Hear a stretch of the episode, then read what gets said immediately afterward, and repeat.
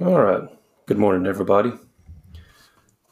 My name is Dakota from Old History, and uh, this will be my first podcast. But um, it really is just a test. I just want to see how it goes. If it's something I like doing, I might do one every once in a while. All right, so this is something the following, um, I guess, talk is going to be revolving around something I found in my family history while I was doing some ancestry research. Um, what I found was so far back, there was a gentleman by the name of Abraham Slover who uh, lived in what was would be New River, Virginia, I, would guess.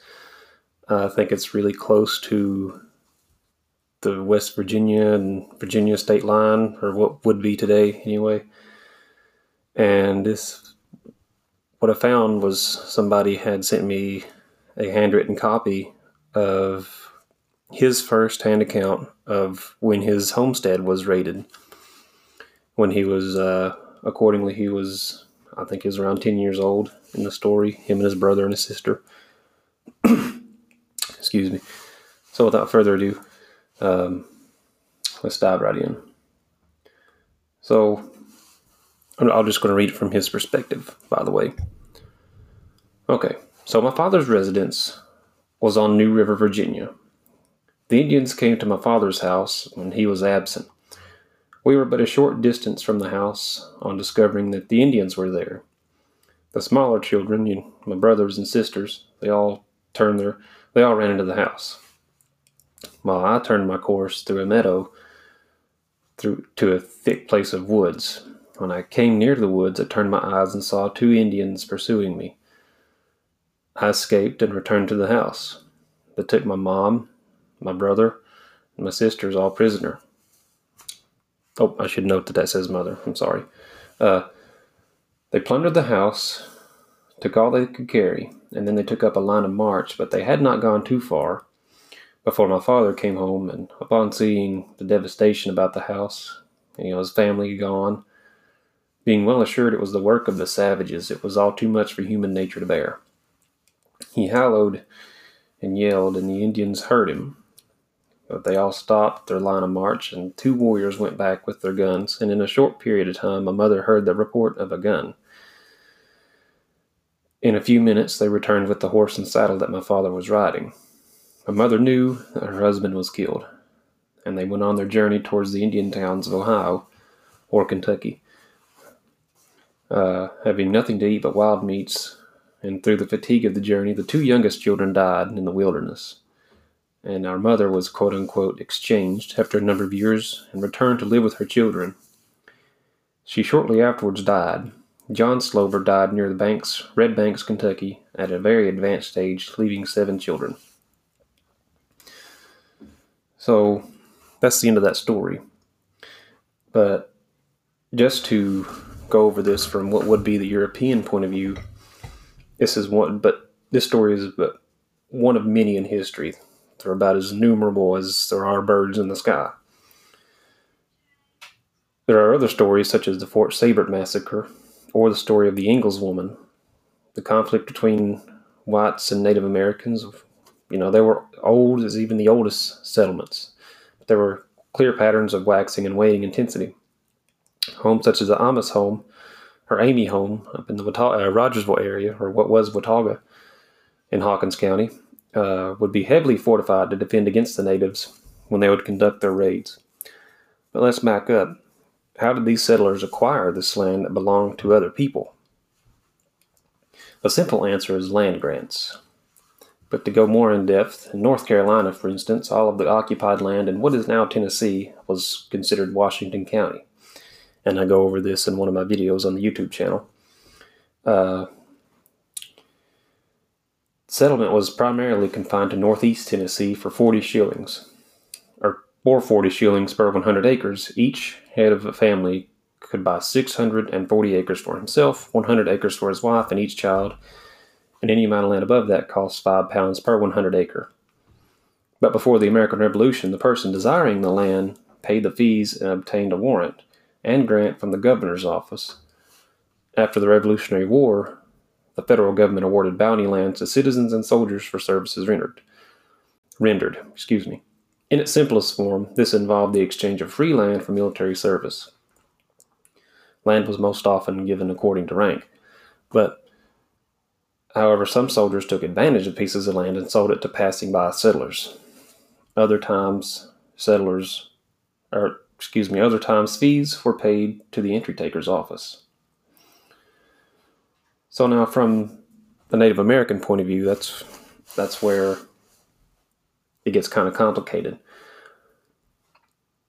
But to simplify it in a, a little bit, uh, to the natives, they were losing their ancestral hunting lands, places that they had occupied since from around the time of Christ, many, many g- uh, generations. Now, some sedentary tribes, like the Cherokee, could be traced to the Mississippians and uh, they actually do go back uh, about a thousand years. Uh, but anyway, in history class, you would be taught that the savages, quote unquote, almost wiped out Jamestown. But the rest of the story is that the colonists overstayed their welcome and took more than what they needed from the neighboring tribes. Only afterwards, treaties would be made between tribes and white people with the promise of good treatment. But then those same promises would be broken afterwards. And with white people arriving, they brought diseases with them that were not previously introduced to that part of the world. And uh, it wiped out many, many, many people, many tribes, uh, because they had no known immunity, you know, to these new things they had never experienced, even something like a common cold. So, to the natives, continuing on, uh, private property was a foreign concept.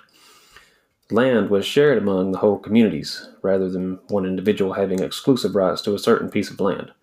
And as such, immigrating the immigrating white Europeans would be seen as threats, with such happenings like Chief Redbird's murder at the hands of two white men over simple fur, or when uh, Amatoya Moytoy of Tellico was appointed emperor over all the Cherokee towns in a ceremony by Sir Alexander Cummings, in an attempt to appease his colonial sponsors.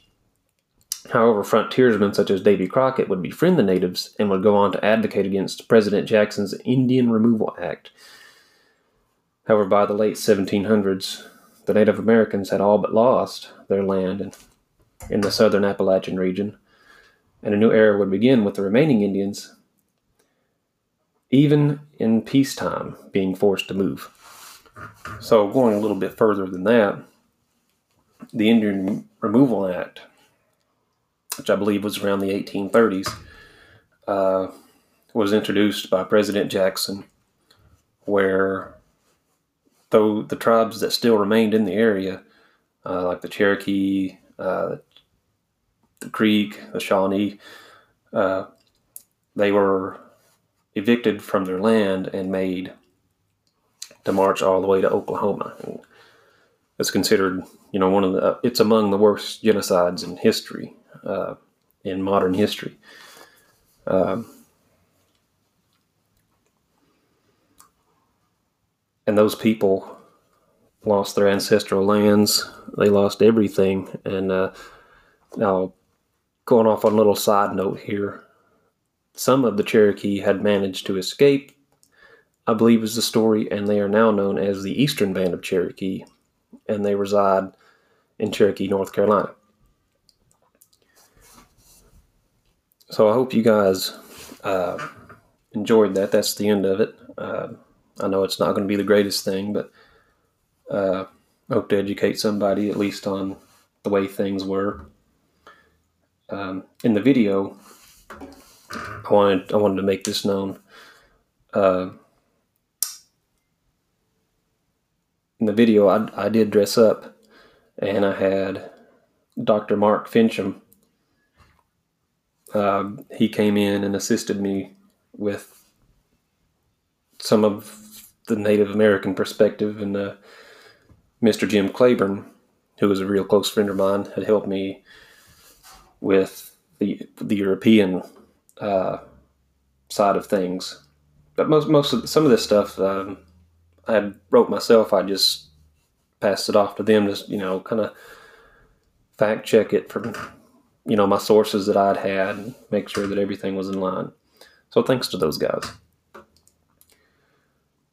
And about Abraham Slover, he is supposed to be my seventh great grandfather on my mother's side.